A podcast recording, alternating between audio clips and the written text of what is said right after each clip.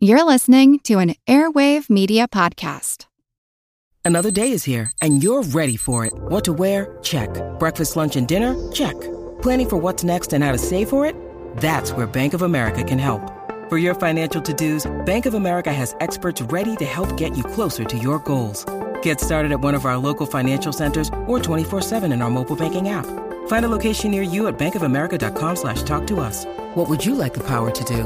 Mobile banking requires downloading the app and is only available for select devices. Message and data rates may apply. Bank of America and a member FDIC.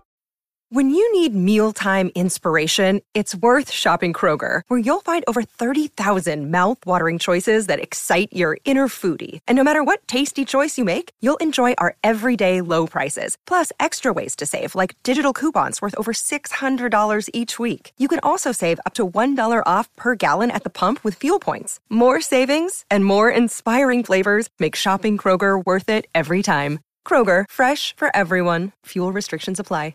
This is Rachel Richards. I'm Cody Berman. This is Justin Taylor, and you're listening to the Earn and Invest podcast.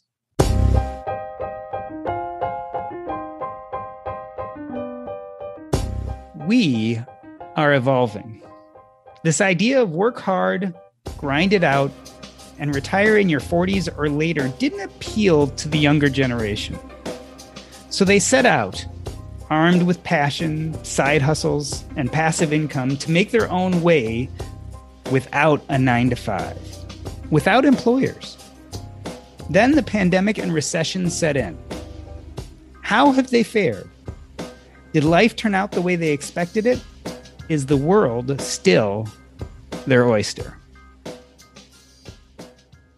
Rachel Richards is a best selling author, real estate investor, and former financial advisor. Her most recent book is Passive Income Aggressive Retirement.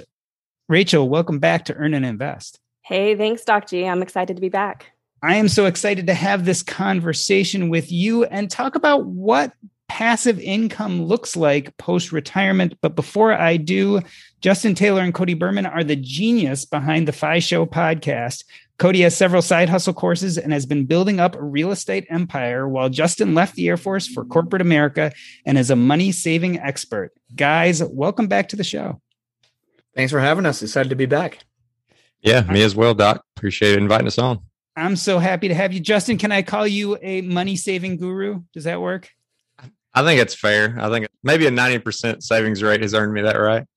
I was looking at your blog the other day and you were going through your monthly budget. And when I looked at your grocery bill, my eyes almost popped out. I mean, it was like $10 here, $15 there. It's, it's nuts. Yeah, I don't know. That's one thing people always gravitate towards. I think it's because something we can all relate to. It's like everybody has a grocery bill. Most people's are not that low, even though, like, realistically, right? Like, I could quadruple my grocery bill, and it's not really moving the needle incredibly as far as like, you know, your overall expenses, things like, you know, a house payment or car payment or, you know, even discretionary funds. A lot of times overshadow a grocery bill. But yeah, and people always ask me, like, you just eating beans and cardboard or something? It's like, no, just, uh, you know, chicken breast, broccoli, sweet potatoes, you know, just good old healthy, boring stuff. That's, it's not too complicated. Anybody could do it. So, Cody, let me start with you. Let's talk about ancient history. When you left college, you did start a nine to five job. What happened with that? Just slowly started falling out of love with it. And, you know, as you know, Doc, I've been in the community before that happened. It was like 19 when I kind of jumped into the whole early retirement, financial independent space. And kind of honestly, knowing that other people were doing this thing where they were they're retiring in their 20s or in their early 30s, it made me hate my job even more. That was kind of like a blessing and a curse. It's like I kind of know that this whole other world exists. I might have been happy in that job for a couple years, grinding it out, like what you talked about in the intro here, nose to the grindstone, saving as much money as possible. But I just saw that there were so many more options. So I tried my hand at entrepreneurship. Seven months in, I quit that corporate job, have not turned back since, and it was the best decision I ever made. Yeah, I often wonder, Cody, what if I, like you, had learned about all this stuff like while I was in medical school? How long would I have stayed at my job? I mean, I was a physician for pretty much 20 years, and I imagine that trajectory would have been much less. Rachel, you say you retired at 27. Tell us about your first kind of quote unquote adult job and how you decided to leave it. Yes, I started out as a financial advisor right after college. And I was making, I think, $36,000 then. I quickly realized that although I have this passion for helping people with investing and money management, I do not have a passion for cold calling. And that's what you do when you're a financial advisor. It's a sales job. And I just couldn't see myself doing that for five to 10 years. So I kind of bounced around and I had several other jobs after that. But even before that, I think I just knew I wasn't cut out for the corporate world. Like I just value my independence way too much. And I want to be able to work on my terms and when and if and where I want. Justin, let's compare and contrast your story to Rachel and Cody's. I mean, you left the armed forces and you, you're quite a side hustler. I mean, you have a pizza business, you are the, you know, frugality guru, apparently why go to corporate America? Why not kind of take the same steps that Rachel and Cody did? I'm not too much of an entrepreneur. I do have the, you know, I, I wouldn't call it a pizza business. You know, I've done a couple pizza sales. It just is like a thing that I got interested in. I'm like habitually into different, you know, things. Like I just go after so many different things. I'm always on so many different trips, so many different, you know, just things I get into that I'm never like really focused on one thing. So a really just kind of stable, high paying job that's super flexible that I can work remote. I can work the hours that I want to. It just fits my brain and my personality really well because I've never been able to just like stick with one thing. So it's easy for me to like, you know, do the corporate thing in the background while I'm all over the place in my personal life and my day to day. And I mean, you know, I think I may would get into things like that if it was a necessity, like if I hated my job or if the job didn't pay enough but the job is not bad, pays really well. And so those combination of things, you know, I haven't had that necessity drive me into really paving my own way off on the side. Justin, was there a sigh of relief when the pandemic hit? Were you like, Phew, I'm kind of glad I have this corporate job as a fallback, as opposed to doing something more entrepreneurial where you wouldn't be sure? Well, I think the thing I thought about the most is like I was getting close to where I could have pulled the trigger and went ahead and retired. I was very glad that I didn't and was able to have that high income to just really shove money into the market while it was down. And now where I'm sitting, I'm sitting almost three times the net worth that I had when the pandemic started, or when it when it hit its bottom, I should say. So, you know, I'm very glad that I, I stuck in it. Obviously, no one can time the market. You never know, but it's just one of those fortunate situations. And it's also really interesting in the kind of work that I do. You see, the certain companies have really thrived because of the pandemic. Like it's unfortunate what it's done to so many people's lives, but there are actually some companies that have exploded. I mean, you can see the Zooms of the world. Any a lot of your kind of distributed work situations have really thrived during the pandemic. So our job wasn't affected; it was actually boosted. We actually hired a lot more employees, and so yeah, I was very grateful to be in the line of work that I'm in and that I stuck in there a little longer to keep kind of keep padding the pile.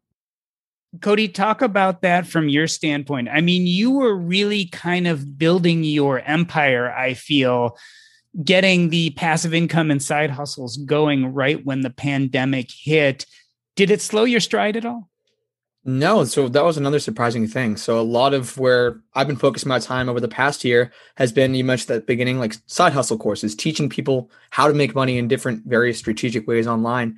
And that was a huge theme during the pandemic. I mean, people were losing their jobs left and right. People were searching up, trying to figure out different and fun strategic ways to make money that maybe they just hadn't thought about before. So for most of the stuff that I've been doing, and I know you mentioned real estate as well, that that was another avenue that I kind of jumped into during the pandemic. But no, everything was positively affected. You know, thank goodness, and my heart goes out to anyone who's negatively negatively affected. But man, it's it's been a it's been a wild ride. It's been a been a good year though for business type things.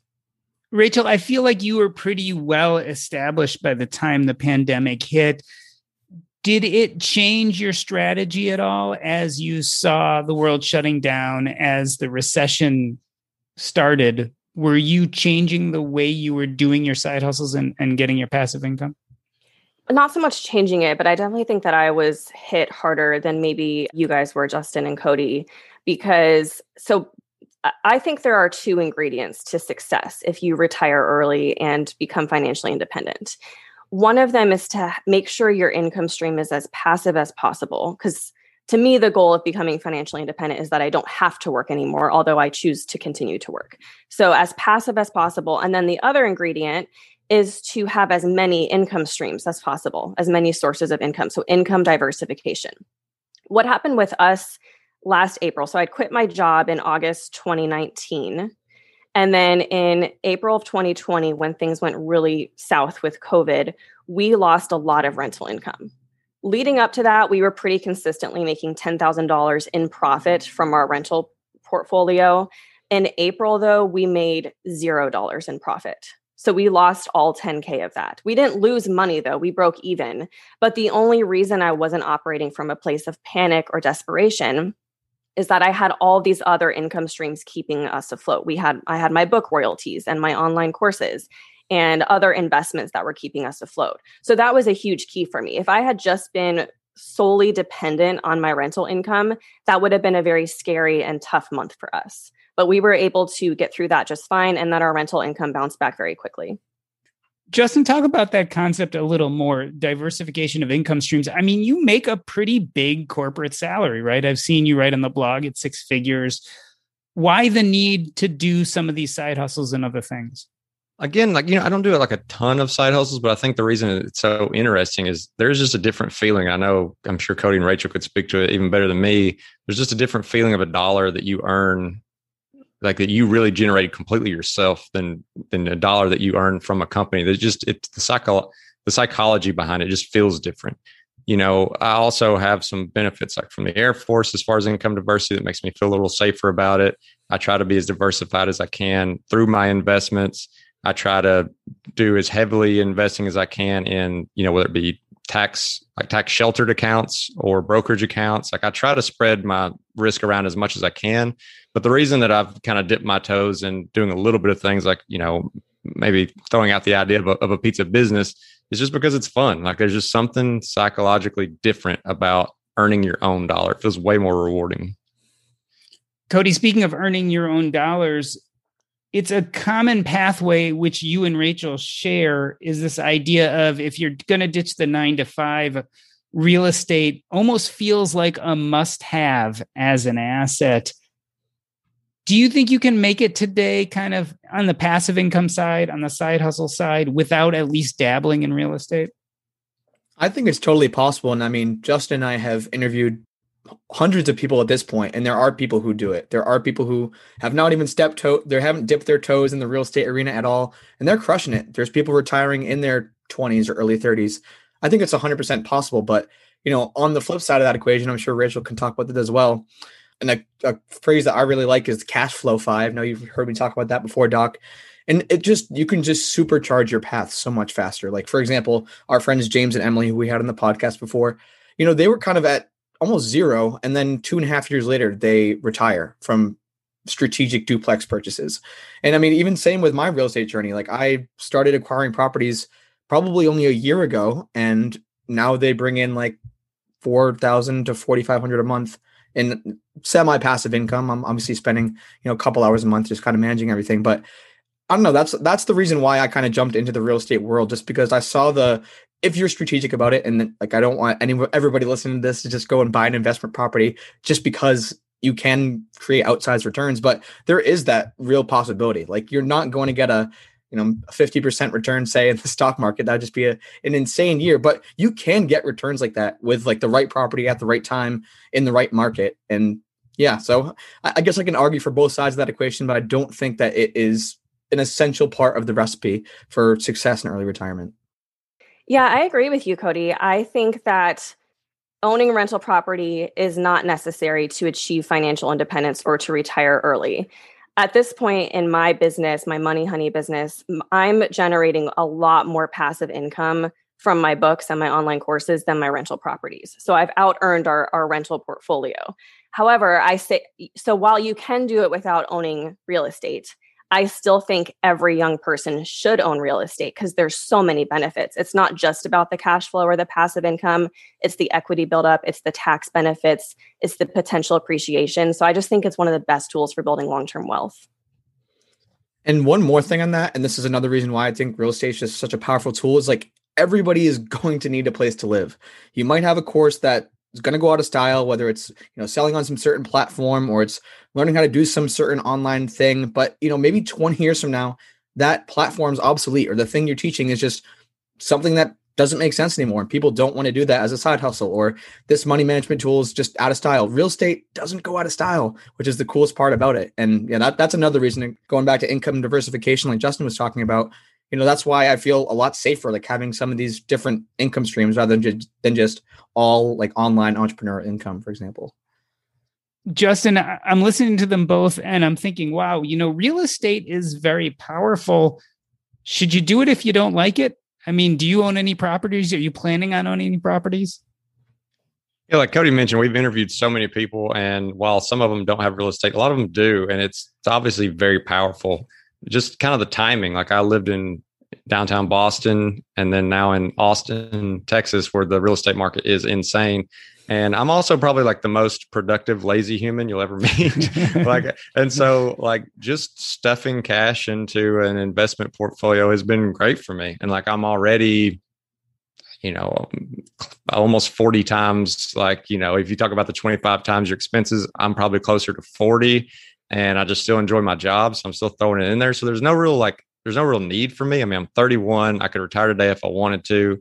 I think real estate's super powerful. I would love to get into it sometime, but I'll probably wait until I'm done working and I can kind of, you know, live in an area where it makes a little more sense. Yeah, I love that, Justin. And to add to your question, Doc, you said, should you do it if you don't like to? I feel like I didn't really love real estate investing. I was excited about it because I knew what it could do for us. But my goal has never been to build this enormous real estate empire. We've actually sold a couple of our buildings over the last few months, and a lot of people are surprised to hear, oh, you're not going to build up your portfolio. And I always say, well, no, for us, it was always a means to an end we had this goal of getting to 10K a month in passive profit from our rentals.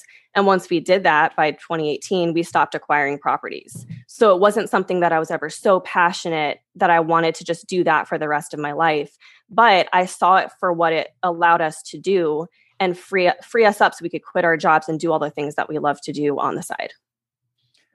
Cody, as we have this conversation, we talk a lot about retirement, and all three of you have thrown the R word around should we even be using that term anymore? Because I, I, get kind of confused. Because all of us, and I'm included in this, I think we're actively involved in what I would call work. And yet we still use the word retirement. How does it fit? Do we need to define it differently? I don't know. And you see this debate in so many different Facebook groups. I think the, I mean, the biggest thing is the people who are quote unquote retiring or having the option to never work again in their late 20s, early 30s these are obviously driven people who have a hell of a lot of discipline and they're all about either making or saving money. Like these people aren't just going to go like sit on the beach and drink pina coladas for the rest of their life. They're going to get involved in something, whether it's you know whether it's a purely profit driven mission or just going and trying their hand at something else. Like you know maybe Justin goes and does the pizza business 20 hours a week after he leaves corporate America. I don't know, but I just think the type of person that does retire this early and who saves that amount of money and who's that driven to earn, those are not the type of people who are just going to kind of sit there and never do anything again.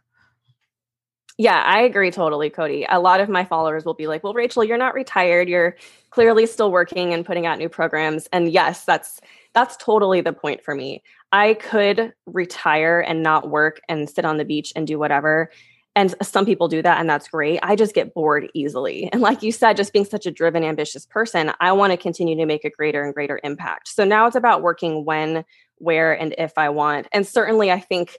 I think maybe we can retire the use of the word retire. See what I did there? I mm. think financially independent might be a better fit. So I'm trying to use that a little bit more often these days. Justin, I'm wondering, do you ever tell people you're retired? I mean, actually based on some of our definitions with your low amount of spending you probably have like you were saying 30 40 maybe more times your annual needs saved up. You'd qualify as retired by any kind of financial independent person or at least having enough money to be retired. Is the corporate job you do maybe for fun maybe because you like that extra protection make you any more or less retired than someone who spends 10 hours a week managing a bunch of buildings or spends 15 hours a week setting up online courses yeah I mean, i think that goes back to that kind of oddity of the way we're using the word retire now and maybe why it doesn't make as much sense. Like if I said retire to a, a normal person walking the street who's not in this space, and but then I also told them that I had a, a normal day job, like they're going to look at me a little crazy. That doesn't make sense to most people. I think I'm definitely financially independent by any definition. And so yeah, that's probably the thing we should maybe just lean more on. But you know, when I think about retire, I guess I'm thinking about now I'm only doing projects that I absolutely want to do. I don't care how much money it makes. And I get and I know that goes right back to financial independence. Yeah, Justin, let's also flip this around. I mean, we're talking a lot about income, but how big a role does frugality play in it? I mean, that's a big part of your story. Maybe we even get a little more bang for our buck there too. Yeah, I mean, it's that exponential thing, right? And it's that multiplier. I mean, you can make fifty thousand dollars a year and and spend forty thousand dollars a year, and it takes you four years of saving to be prepared for one year of not working. Or you can save half, and every year you work prepares you for one year of not working. And so that's four times the speed with that change. And so when you couple a high paying job with a very limited amount of spending, it's insanely powerful. And I think the one negative thing, though, or the one thing I hate is especially in circles where you do earn a lot of money, people look down on frugality even more than the general public. But I hope that people who know me, I think Cody could attest, like, I'm not living a life of struggle. Like I'm sitting in Los Angeles right now. You know, I'm out here for like two weeks just because I can work from anywhere and I got buddies that live out here. Um, I'm constantly on the road. I just got back from like a two week trip to Yellowstone and Idaho and whatever, and like multiple, like I went to four concerts this week. I'm constantly doing things. I honestly, sometimes more struggle with what do people spend their money on? Like, how do you spend fifty thousand dollars in a year? Like, I'm not even sure I could do it. I mean, obviously, you know, I could go start buying some cars and stuff, but just naturally, it would take zero effort for me to continue to spend less than twenty five thousand dollars a year. It's not a struggle. Cody Justin asks, "What do you spend your money on?" And I am different from all of the rest of you sitting here on this panel in the sense that I have two kids. And so I'm wondering, you know, does children change the equation? I mean, it's one thing when you're single to get out of college and say, I'm going to run my own thing. I'm going to do the side hustles. I'm going to develop passive income. Does it become a different story if you have kids? I mean, I definitely can't speak from someone who has kids, but I can at least give you my best guess. I think the biggest thing that slows people down on any financial mission is those big expenses. Like since we've last chatted, Doc G, I definitely spend more money on discretionary stuff, but that's what it is. Like I could cut it all off tomorrow. I could stop going to restaurants. I could stop going to bars with friends. Like I could cut that all off tomorrow. But you know, my housing is zero because I'm investing in house hacking. My car is just insurance because I have a paid off car. Like I keep those expenses as low as possible. I don't think that has to be a different thing if you have kids. Like I you don't need a new car if you have kids. You don't need to have, you know, 5,000 square foot house if you have kids. Like those aren't necessities. They might be nice to haves, but there's always kind of a cheaper, frugaler way around it. And once you have those huge fixed, fixed expenses knocking you down month after month, the second you get in financial trouble, you lose a job, you lose an income stream. Like now you're way worse off than someone who's just you know maybe they're maybe they are spending a lot of discretionary income on vacations and going out to eat and going out to events and things like that. But the person in that second scenario can shut those expense streams if that's even a term off at will. Whereas the first person's kind of stuck in these you know these month over month fixed income traps obviously i can't speak from someone who has kids but i think that is the biggest thing that I see for people who are struggling because I've talked to a lot of people who ask me just random financial questions and that's the biggest thing. They can't create that gap between their income and expenses because those expenses are fixed and they don't have a way of getting out. Rachel, do you get that same criticism kind of thrown your way? Oh, you don't have kids, so of course it's easy for you.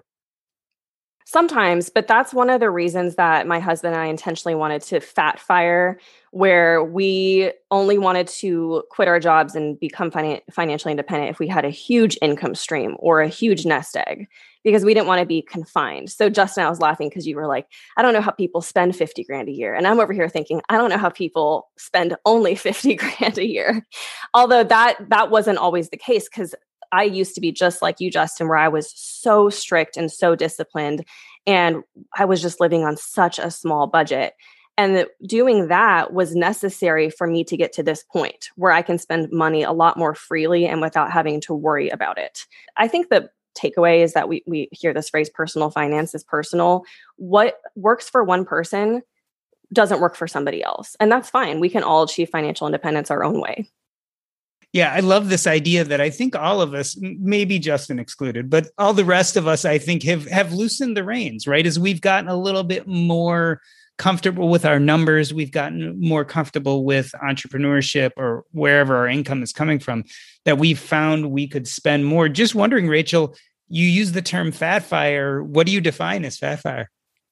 I, I think everyone defines it differently, but for us, it was that $10,000 a month in profit, in passive profit, because at the time we were spending something like 6,000 a month in expenses. So that gave us tons of buffer room and the ability to continue to save money.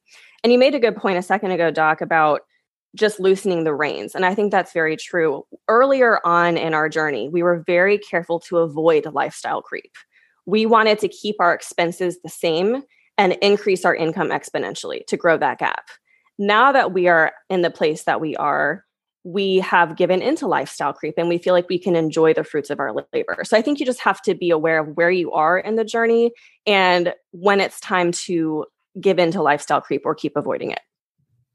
I think that's such an important point and something that Justin and I actually talked about on a recent episode is like, you know, you retired or you hit that mark when you were 27, I think I read Rachel. But it's just if you get those first couple years right, like even 22 to 27, you save up 100k or more, and you just sit on that and literally live paycheck to paycheck until you're 65. You're gonna have millions of dollars as long as that money is invested somewhere. I think that's just so important getting those beginning years right. And then, you know, as you start getting the 10, 15, whatever more per month, then you can start to, you know, let lifestyle inflation creep in a little bit and you can get that car you can get that house because you've already kind of built that financial base and your money has is going to be working for you for the rest of your life at that point Yes, 100% agree. A lot of people ask if I'm a trust fund baby because I scaled our real estate portfolio so quickly. And so I always clarify no, I'm not a trust fund baby. And I never made six figures from a job or a career. I think I'd already said I started out making only $36,000. But because we were so frugal and disciplined back then, I was living off something like $1,500 a month in expenses. And I was saving half of my income even then. And again, if I hadn't done that back then and been so strict and frugal, I wouldn't be where I am today. You know, I think a just an interesting kind of different way of looking at lifestyle creep is in a in a positive way because you know, like Rachel said, she's not a trust fund baby. I'm certainly not either. I'm from the middle of nowhere, Mississippi, and I did not see much money growing up. didn't never seen anybody with money, and with that, I didn't also really understand salaries that you could demand. And one thing I've been kind of thinking about is this idea of keeping up with the Joneses in a positive way. If you start understanding what other people around you are earning, and I know that we're in this community where people are doing all these great things, and I think that helps push each of us to even be more successful and to do more things. You know, once I started or once I landed my job at first, I was blown away by the salary I had. But then I started noticing people around me were earning even more money. So I started fighting for that. Even though going into it, you know, I thought everything was great. It's kind of ignorance is bliss. So I think there can be some positives with trying to keep up with people around you, just only the positive attributes and not necessarily the spending. Justin, how will you know when it's enough? I mean, do you have an endpoint where like you'd say, okay, forget corporate America. I now have this many million dollars in the bank, or I, I now have hit this point that I'll be feel good about leaving? Yeah, I mean, part of it is just, you know, everybody's personal life has got different things going on for me. You know, Leslie, my girlfriend, she's not there yet. And I figure, you know, I can just keep working while she needs to work for a couple more years. And it accelerates both of our timelines. If I just keep working a little bit longer, then we can both quit together and we can stay quit. Also, you know, if it the job ever becomes a real pain, like that my job was starting to kind of wear on me a little bit but I was able to find an internal move that excited me and that gave me more salary. And so I took that and that kind of rejuvenated me. If things started fizzling out, maybe I'd look at a different company. And then if I realize like, you know what, it's not the company, it's not whatever, I just need to quit, then then I will. But right now, the amount of kind of extra options it's adding on, it's adding on this ability for me to loosen the reins. It's adding on the ability for me to do all these other things in life and I'm just kind of striking while the iron's hot. You know, I know you can always go back to work, but I'm in a pretty sweet position right now. And so I'm just going to kind of milk it for a little longer. Cody, are we giving corporate America short shrift. I mean, there are some good things about being employed. I mean, I can think of like health insurance. A lot of people, like my wife, likes to go to work because the socialization, right? She kind of sees the same people. She actually mostly works virtually, but she's been in the same job for 20 years. I mean, are there things that are good about corporate America that we're we're ignoring? Not in my specific situation, but I'm sure there are a lot of positives. And I mean, I've heard Justin talk about the positives of his job, and we've had a lot of guests talk about the positives of their job. The biggest thing that I didn't like was the lack of ownership that I had doing anything. Like any project I got, I didn't really know why I was doing it. Like my boss would just say, "Hey, Cody, get X, Y, and Z done," and I just didn't feel like I had any stake in the game. So it was, and that's totally not me. I mean, as you know, I've just I've tried every entrepreneurial venture under the sun, and I love that feeling of like making that dollar for yourself and having full ownership and being proud of the final project. And I'm sure there are jobs that are like that. Like I know there's a lot of entrepreneur type roles in corporate America. I just didn't have that. So yes, there are definitely benefits to corporate America. I mean, even things like having access to a 401k match and having access to amazing benefits that a company might provide. Just unfortunately, my seven month stint in my corporate America role didn't come with those things. yeah, I agree. I, I mean, I think there are things that I don't didn't like about corporate, but there are are tons of benefits too. And unfortunately, I think there's this tendency in this entrepreneurial community or FI community to look down at people who who do corporate work, and I don't like that because entrepreneurialism is not for everybody, right? And there are some people that love their jobs. I really enjoyed my job before I quit, and becoming an entrepreneur is just not the right path for them. But regardless, passive income and building multiple income streams can help anyone, whether you want to quit your job or not. So I think it just comes down again to follow your own path. And just because other people are achieving FI one way doesn't mean that you have to do the same. And kudos to you, Justin, for finding a way to take advantage and leverage that opportunity so that you can achieve FI even faster.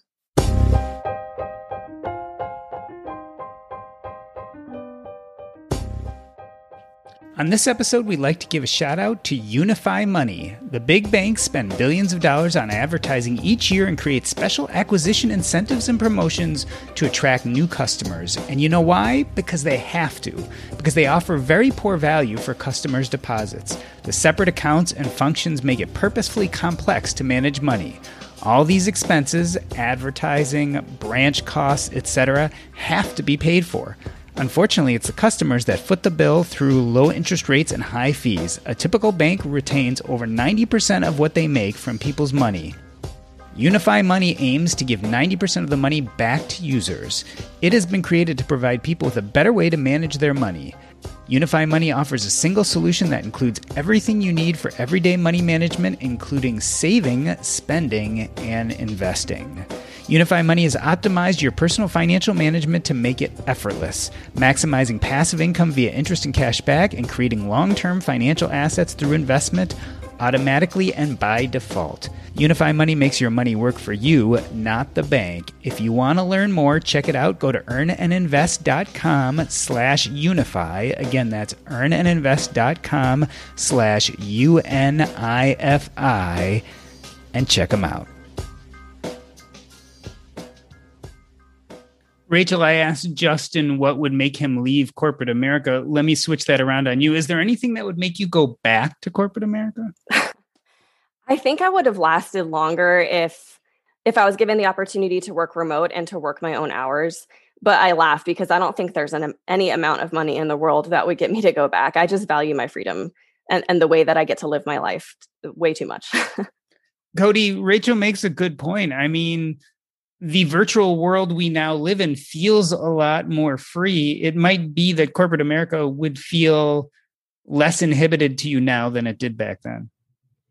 I think maybe I could see myself working for like a startup where I have like ultimate flexibility, not like a corporate role where it's like just corporate red tape, you know, in the position I was in, it was like financial analyst one, financial analyst two, financial analyst three, senior financial. It was like that. It was just like you're jumping up the rungs of the ladder most of the people were pretty miserable and like i said no ownership but i could maybe see myself doing something and it would definitely be work remote because i'm totally about that lifestyle freedom like rachel just mentioned but I like working with other people getting cool things done, if that makes sense. So if the right opportunity came up and like, hey Cody, like we think you'd be a great fit to help us with this new startup or this new project or building this really awesome course. And you know, maybe that's not quite corporate America, but I could see myself doing something like that as long as I have the as long as I have the capacity to work on my own time and kind of a more project based job rather than, hey Cody, work from these hours to these hours and there's no excuses.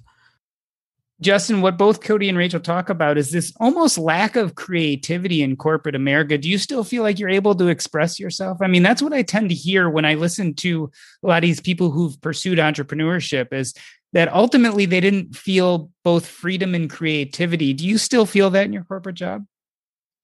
Yeah, I think that's one thing that's, you know, keeping me there is actually when I moved teams, you know, there was a discussion around, well, I would be swapping managers and like how much that mattered to me but realistically, with my job, you know, I love the manager that we have at our company, but it really doesn't matter that much because I get to run what I do my day to day completely on my own. And I have a very, you know, interesting mix of clients that are in all different types of industries and are at different points in their journey. And I get to customize what I'm doing with them. And, and each one of them presents different problems. And so at my core, that's my favorite thing in the world is solving problems. And it's always a different problem. It's interesting because, again, they're in different fields, they're different parts of their journey, the different maturity levels, the competencies that they have on their teams are different. So every day I get to go in and just be as creative as I want to be with very little oversight. I mean, yeah, you know, you have some really big deals where somebody just kind of wants to check in every now and then, make sure you're doing what you're supposed to do, but very little oversight. I get to really run what I want to do. And so if I had someone micromanage me, yeah, I would I'd be in a different company or I'd quit or whatever. But right now, I mean, again, the hour flexibilities, like I can just pick the schedule however I want to. I can work from wherever I want to. I can take off as much as I want to. That coupled with the salary and the benefits, I don't know, and just makes it very, very hard to leave. Yeah, you know, you make a great point. I mean, we love this artificial boundary of corporate America versus working for yourself.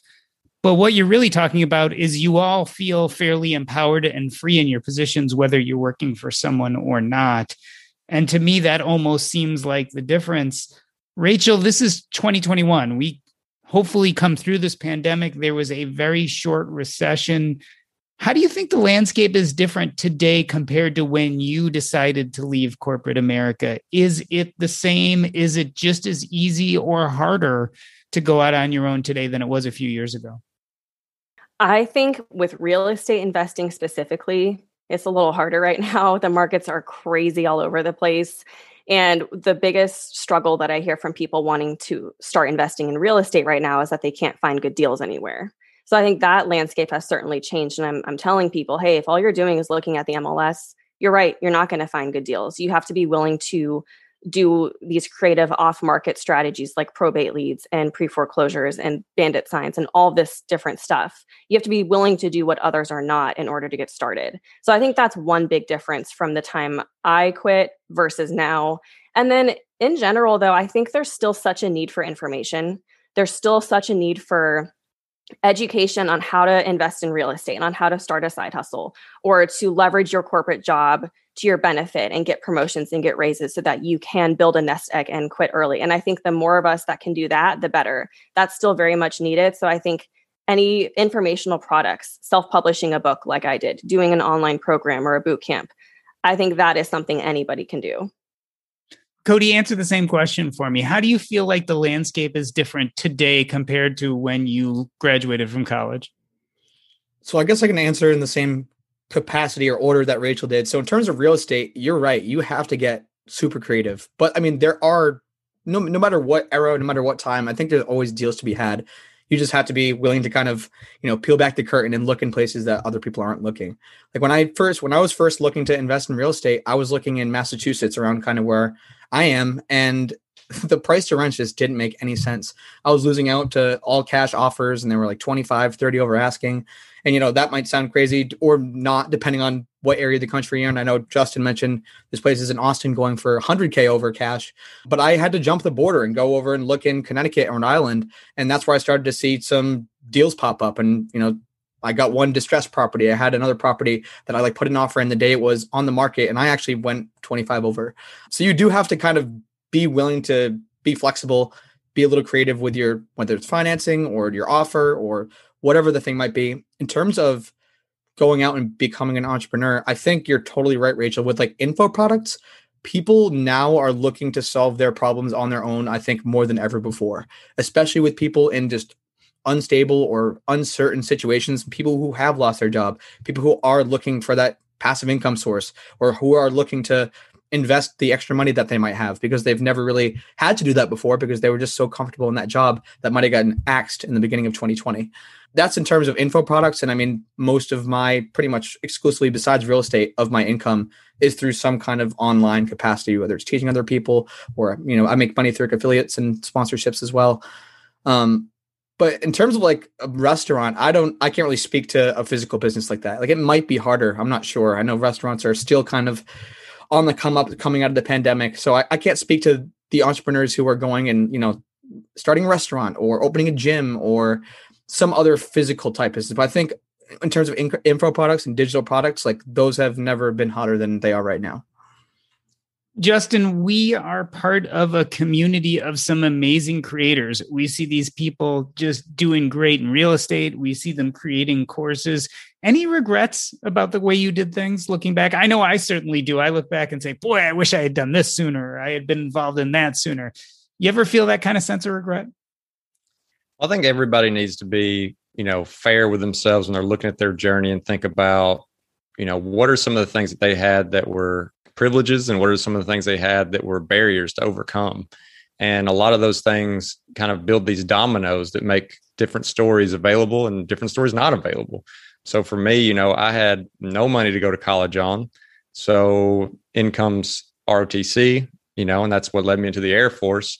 It was a way for me to get some job experience, which was right, you know, I started college and then my freshman year, the Great Recession happens. And no one, people with PhDs in engineering can't find a job. And so I'm thinking, okay, I need a guaranteed job. I need a way to pay for college. Ended up getting to make money going to college by doing the ROTC thing. And that locks me in for four years. And so then I'm there. I end up doing six. My last job in the Air Force gave me some really great experience. It's good in the corporate world.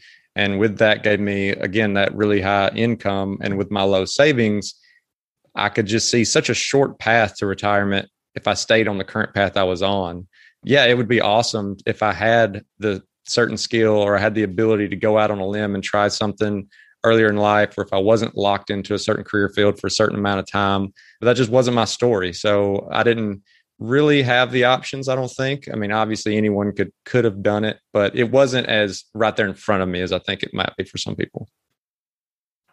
Rachel, same question to you. Any regrets as you look back taking kind of the pathway you took? That's a good question. It seems like snooty to be like, I regret nothing. Everything turned out the way it was supposed to be.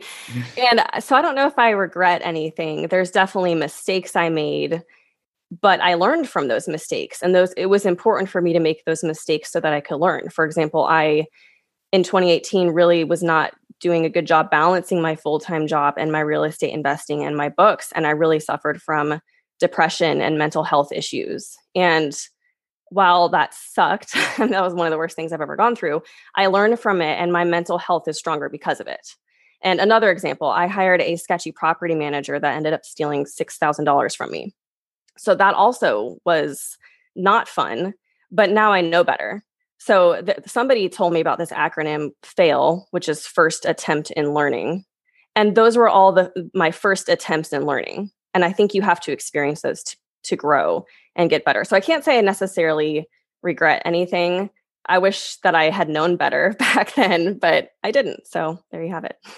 Cody, did you ever have those moments where you're like, "Oh my god, this isn't going well. I'm totally going to fail." Like and do you remember how you got past those? Because I think entrepreneurship is like that. Most successful entrepreneurs fall on their face a few times before they make it work. Oh yeah, I've definitely fall on my face, but like Rachel, like love that fail acronym by the way. That's awesome. I'm I love failing. Like I like learning new things. I like getting better. And it sucks in the moment. It's horrible. Like for example, 2019, middle of 2019, I had spent hundreds, yeah, multiple hundreds of hours for sure, putting together these two side hustle courses. One was on blogging, one was on freelancing with our mutual friend Julie from the Fire Drill podcast. And we shut down the freelancing course probably three or four months after that and we ended up shutting the blogging course down and kind of putting all of our eggs into our main etsy course. But man that was like in the moment that was the hardest thing ever. Like spending hundreds of hours building this thing out building a community recording videos paying for the videos to be edited putting all this content together like pouring our hearts into this thing and then shutting it down. But you know it just it made me a better entrepreneur. Like it made me kind of learn how to market better. It made me learn how to ask the audience, like, is this the right thing that I'm delivering? Or, you know, maybe maybe this wasn't the right thing. Maybe I should have done better polling before we went and created the content. So that's just one example of many where I've made mistakes. But I think another thing that to my advantage, I'd made a lot of mistakes while I'm young. Like before I have kids, my expenses were really, really low. So I had a lot of flexibility to you know if if i had a bad income month it w- wouldn't be any big deal because i was keeping that really large gap between my income and the expenses at the time. So I don't know if forget is the right word, but definitely learning lessons, definitely building blocks to where I am today came from so many of those in the moment. This sucks. I'm failing, but you know, now, now I'm so much better equipped to handle any issues that might pop up in the future. Rachel, let's talk about learning and failing a little bit. I feel like there are a few different paths to financial independence. One, which is what I kind of did, which is to make as much money as you can, get to a certain net worth, and then let that net worth through investments, et cetera, provide income for you and a means to a living. The other way is what we're talking about today, which is much more of a side hustle, passive income, creating these passive income streams in order to pay your monthly needs. My biggest fear always when I heard about people doing that is if they did fail, if the economy changed, if whatever their root of passive income was suddenly dried up, they wouldn't have a lot in reserves. Whereas if the stock market goes down and I lose 50% of my net worth, I still have the other 50% over to take care of things. Is there some innate risk, especially at the beginning of your career, going this kind of passive income route to financial independence? There's there's risk in both. So the way I see it, there's a lot of risk in in either path the traditional way we've approached retirement is what I call the nest egg theory. So that's what you're referring to, where we work, we save a chunk of money, and then we live off of that for the rest of our lives. The problem with that is that the times have really changed. So our generation is burdened with student loan debt, for example. We can't necessarily count on Social Security income because the trust fund is projected to be fully depleted by the year 2035. Pensions are a thing of the past. There's all these things that have changed making this nest egg theory very hard to accomplish. And I've seen a lot of studies that have cited that millennials will need to accumulate $2 million by age 65 in order to retire. I don't know about you guys, but that is a lot of money. Like I hear that number. I don't know many multimillionaires. I hear that number and that sounds very intimidating and very overwhelming. The way I see it with passive income is that it's much more attainable. Once your passive income exceeds your living expenses, you're retired, you're financially independent sure there's risk with passive income as well and that's where it's important to have the income diversification. Because just like my rental income dried up last april i had all these other income streams keeping me afloat. I think i read another statistic somewhere that millennial millionaires have seven sources of income. So that's the number that i always kind of aimed for and that means if you lose one or two the other five or six income streams should keep you afloat. So i think that is how you handle the risk with that I want to pivot now, Justin, to talk about the post pandemic world we now live in. One of the interesting things I've seen happen, I, I watched this with my wife's company, is that they actually now are worried about a labor shortage. So, what you see in corporate America actually is raises, more vacation time, and there's a push to really be more worker centric. Do you think that's going to bring a lot more people back into the workplace? You know, we're talking about kind of the demonization of the of the corporate America, how like especially in this space, people don't really think it's the greatest thing. They kind of put it as the bottom rung way to get to financial independence. And I think that's a combination of things, right? Like a we are getting into a more kind of developed society where people are understanding that you don't have to be in an office to get your work done. So you can be more flexible. You can, you know, work from different locations and really stretch out those vacations. Companies are offering better benefits. You know, the other thing is I think when you think about what part of your life you spend in corporate America. Like a lot of people who have a bad taste with it, it's because maybe they just got out of college and they're at that bottom rung and they're only getting, you know, the kind of stuff that flows downhill and they're not getting to make decisions. Or maybe it's uh, they're at it, they're working there in a time of their life where the company has all the leverage and that can be psychologically like terrifying.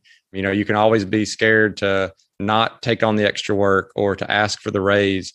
But when you're in a position where you are in a place where you can kind of control your day to day and you have all the leverage because you've built that nest egg you've saved that money you have that frugality and now you are the one who is holding all the power. Like you said it's a hot job market so they don't want to lose you.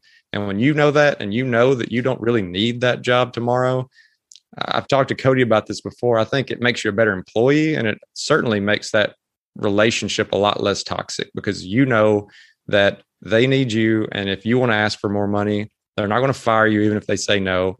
If you say no to some projects, they're not going to fire you. Like it just puts so much more power in your court and just makes you so much more mentally stable and just such a better experience.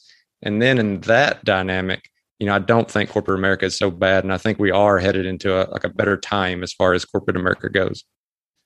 Cody, let's talk about the options facing a young person going into the workplace today. It's 2021. Do you think the options are better or worse than they were before the pandemic? What do you think the net effect has been? Oof, that's tough. This is totally not my arena or area of expertise, but just intuitively, I'm thinking that kind of what Justin was saying the options might be better if you're someone who's kind of in the space who has this money motivation mindset, who maybe has listened to podcasts like ours before, you know, and God bless them who are, who are listening to this and are, you know, nine, 18, 19, 20 years old. I don't know. I think there are there is a lot more kind of power in the hands of the employer nowadays. So I I'm just going to go out on a limb and say maybe the prospects are a bit better depending on the field. Of course, all fields are going to be different, but that's just kind of my intuitive answer. I don't actually know what about the options of someone who wants to be self-employed kind of look at the passive income side hustle way of making a living the way you did do you think the options are better or now now or before the pandemic or is it just the same i am a lot more well versed in that space and i think that they're better there's just that type of work is becoming a lot more popular there's a lot more platforms for people to do it there's a lot more people who are understanding that they don't need a corporate job. They can do this flex work, this gig work, this project based work, depending on you know what they want to do. But I think the options are honestly expanding every day, and a lot of companies are starting to they hire contractors and freelancers instead of maybe hiring someone on full time as a salaried employee. And then you know maybe that's because they don't want to give them the benefits. I'm not sure exactly, but I just see that as a I see that as a common theme where a lot more freelance type jobs are available. Even in my inner circles, like I see people get hired on as contractors for this one time project or maybe some kind of monthly stipend every single month. And yeah, I've definitely seen an uptick in those types of jobs over the past year and a half.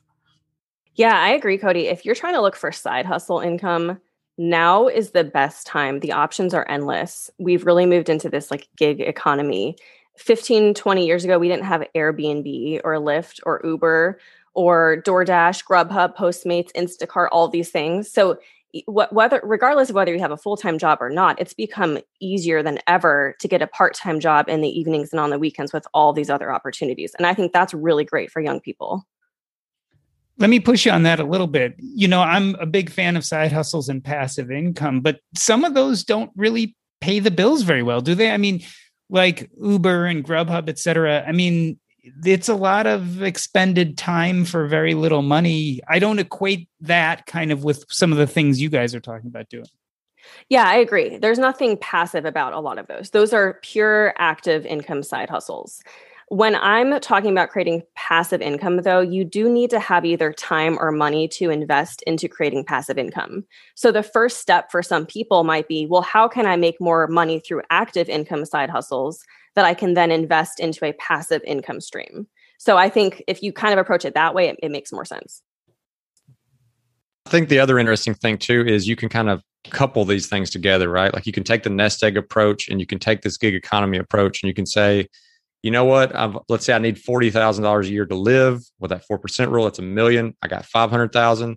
How can I make twenty thousand a year? Now all of a sudden I can start sprinkling in some of these these jobs that I get to do on my own time for just a few hours a week to make that twenty thousand. Now maybe I get all the benefits that I was really looking for in a in a much quicker time frame because now I'm I've only reached half of that nest egg part, but I can sprinkle in some of that other income. Yeah, I just want to talk from my own experience because I mean, I didn't come out of college or, you know, I didn't come out of that corporate job seven months in and just started making passive income right off the bat. Like I had to kind of hustle my butt off doing everything under the sun. I was building websites. I was writing white papers. I was writing articles. I was editing podcasts. I was editing videos. I was just doing everything. And those are all active income ventures. But that made me save so much more money and I could start investing in real estate. I could start pouring money into the markets. I could start funding a solo 401k. And that probably wouldn't have been possible if I wasn't kind of hustling my butt off with those active income ventures. Because, you know, most people, if you don't have that gap that I've been talking about so many times today, if you don't have that and maybe you are kind of trapped and you have asked for the raise at your corporate job and they said no, you kind of have to go somewhere else. You have to figure out some other way to you know pad the income a bit and that could be through like an active income side hustle like a DoorDash or an Uber. Even though you might not get the best return in your time it takes 10 minutes to sign up and you can go do it whenever you want. I mean you can literally drive for Uber any time of the day. There's no no one telling you you have to drive from 9 to 5 you can just go do it for an hour instead of watching Netflix or whatever. Like it's just another way to to add to that income so, what I've gleaned from this conversation is that young people are evolving, and that indeed they did before the pandemic and continue to. Those people who chose to spurn corporate America are doing well and thriving, as well as those people who decided to go into corporate America. I guess what we're all looking for is not a label, whether we are employed or not employed, but to be able to exhibit some of that freedom and creativity that helps us grow and gives us joy. Either way, it sounds like it's going to be a lot of hard work, one way or another. I wanted to thank you guys for coming on the show. And I was going to end this show the way I end every episode of Earn and Invest by asking you what's up next in your life and where we can find you on the internet. Rachel, let's start with you. What's going on and where can we find you if we want to know more? Yeah, thanks, Doc. What's going on now is that my husband and I are traveling for the rest of the year. So we're nomads. We don't have a house. It's been a lot of fun. I'm in Sonoma, California right now. And I just launched a new real estate investing boot camp. And I'm probably going to be launching a self publishing program before the end of the year because I get a lot of questions about that. Where people can find me, so both of my books, Money Honey and Passive Income Aggressive Retirement, are available on Amazon in ebook, audiobook, and paperback. And you can find me on TikTok or Instagram at Money Honey Rachel. Justin, tell us what's up next and where can we find you if we want to learn more? Yeah, so kind of like Rachel, also in that travel period of my life right now, uh, only home two weeks in the two months. So uh, kind of keeping the roads hot. Going to continue working the job for a little longer, stacking that pile. But to freak out some people who follow kind of the frugality things I do, I do plan on buying a brand new vehicle this year, so keep a lookout for that. And you can find me at uh, Saving Sherpa. You can just Google Saving Sherpa. You'll see the the website, Twitter, whatever, and also obviously me and Cody with thefishow.com. And last but not least, Cody, tell us what's happening and where can we find you? Yeah, so definitely doing a lot of work on the side hustle course, the one that we didn't shut down, fortunately, and that's our Etsy printables course I run with Julie. We're going to be kind of doing some boot camps and some workshops later this year, maybe ro- rolling some new things out. Can't announce it yet, where it's kind of still in the works. You can find me. You can kind of read a bunch of my older articles. I don't really publish on the blog much anymore, but that's at flytofi.com. And you can kind of read about my journey to financial independence and where I am now. And then obviously, like Justin mentioned, check out our podcast if you love listening to awesome, entertaining podcasts where you learn a bit about money and cool guests on the Fi Show. This has been the Earn and Invest podcast. On behalf of myself, Doc G, I wanted to thank Rachel Richards, Justin Taylor, and Cody Berman. That's a wrap.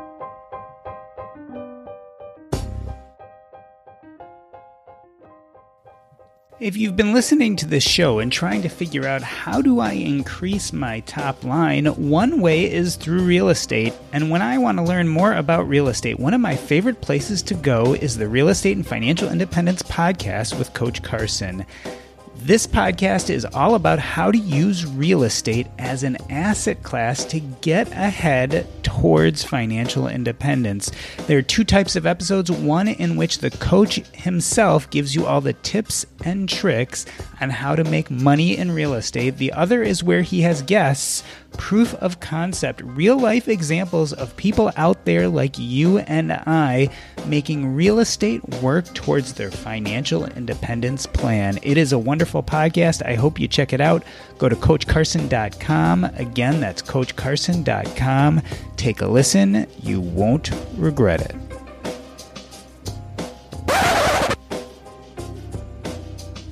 So I miss Julie, right? We never see Julie anymore, right? So she has been going crazy. She like drove an RV across the country from Seattle to Boston to move closer to her parents. She's just been in a, a whirlwind of random life stuff. Yeah, once the podcast shut down, her her public life is a little bit less public. So we don't very true. we don't get to know. So uh, that was a great conversation. Thank you guys for being on. I um, yeah, I, I think it's cool for people to see that those who started their journeys have done well and continue to do well. And in fact, I think you guys saw the tea leaves very well, right? You were able to look and not knowing that a pandemic or recession was coming, set yourself up for what ended up being, I think, very beneficial during these times, right? Because you got into businesses which could tolerate what was happening. Um, and even Justin, with you, I think you kind of managed your life such that even if the pandemic had wiped out your corporate job, you probably would have been just fine. And it's it's some of that is that kind of resiliency. Maybe it's resiliency of income streams, maybe it's resiliency of, of way of living. Um, but uh, you guys are a perfect example, I think, of how we evolve. A lot of us who came to financial independence in our late 30s, early 40s, or later can see that there's probably a better way to go about things. And i think um, i think it's a good message. I think it's good for our community that people kind of see that you can start earlier be more savvy and waste less time. Or i don't know about the word waste but maybe use less of your time doing things you don't like and Doc, I appreciate you uh, throwing some questions in there to keep me in the loop. I know I'm not, not the uh, entrepreneur that the other two are, but uh, I, I, think that's important though, because yeah, again, I, I, don't think entrepreneurship is everyone's thing. Um, I don't think, for instance, I would be able to be su- as successful as Rachel and Cody. I, I mean, I know that, and that's okay. Like you, different people do different things. Like I found that for me, it w- ended up being a hybrid, right? And in fact, my life right now is a hybrid, not based on finances, but based on interest, right? So I mm-hmm. still like working. I work as a consultant for a company. I'm pretty much a part time employee for them, but that kind of works for me because I get to do work I like to do and it brings me joy. And mm-hmm. I don't have to think about any of the details. Like it's completely someone else's bag. I just need to show up and do the things I like to do. So I don't think you, I don't think you have to be a Rachel or Cody to kind of learn how things have changed. Because Justin, I think you're a great example of someone who's, I mean, pretty much you live virtually, right? You work virtually because you're out and about all the yeah. time. I have no doubt that God forbid if something happened to your corporate job, you would bounce back because of the skills you have, as well as your interest in in doing these things for fun. Um, so I don't, I don't think, yeah, I mean, I think that it's a good counterpoint. Yeah, mm-hmm. to the it's an interesting freedom too to like you know, you think about like the freedom of being an entrepreneur, you can do whatever you want when you want. But there's also a freedom for me. Like if I come off a vacation, I haven't prepared really anything, I haven't done anything. I just open up my computer on Monday or whatever and works there. You know, I didn't have to prepare anything for it. I didn't have to build anything up for it. I have to care and feed it. It's just like it's just there. Yeah. So the other nice thing too is so granted it took me to my 40s to get here, but the other nice side is like I have my nest egg, which makes money for me and that provides you know by 4% rule let's say that provides an, in, an income to live off of. But then when i go do it and work and then make six figures doing part-time work because i have this degree as a physician and it pays that kind of things like I can spend an extra hundred thousand dollars every year and not even think twice about it. And then my wife decides to work, I can spend an extra two hundred thousand dollars a year above and beyond my normal budget. If I really wanted to live a fat life, like that's that's also part of the fun, which I think you guys are getting to anyway. Like Rachel, you were talking about fat fire, but the thing about it is when you become successful at doing what you're doing, you get way past that. I'm just making enough money to survive. Yeah and you get back to that point where okay now i have investments and those are kicking off money and i have my real estate and that's kicking off money and i have my business and that's kicking off money and and you know i, I think you guys it's just i'm in my you know late 40s and you guys are in your 20s um, but above and beyond i think we all end up in the same place tech moves fast So keep pace with the Daily Crunch podcast from TechCrunch. With new episodes every day, this podcast will give you a quick overview on everything you need and should know about startups, new tech, regulations, and more. Listen to TechCrunch Daily Crunch now, wherever you get your podcasts. That's TechCrunch Daily Crunch, wherever you get your podcasts.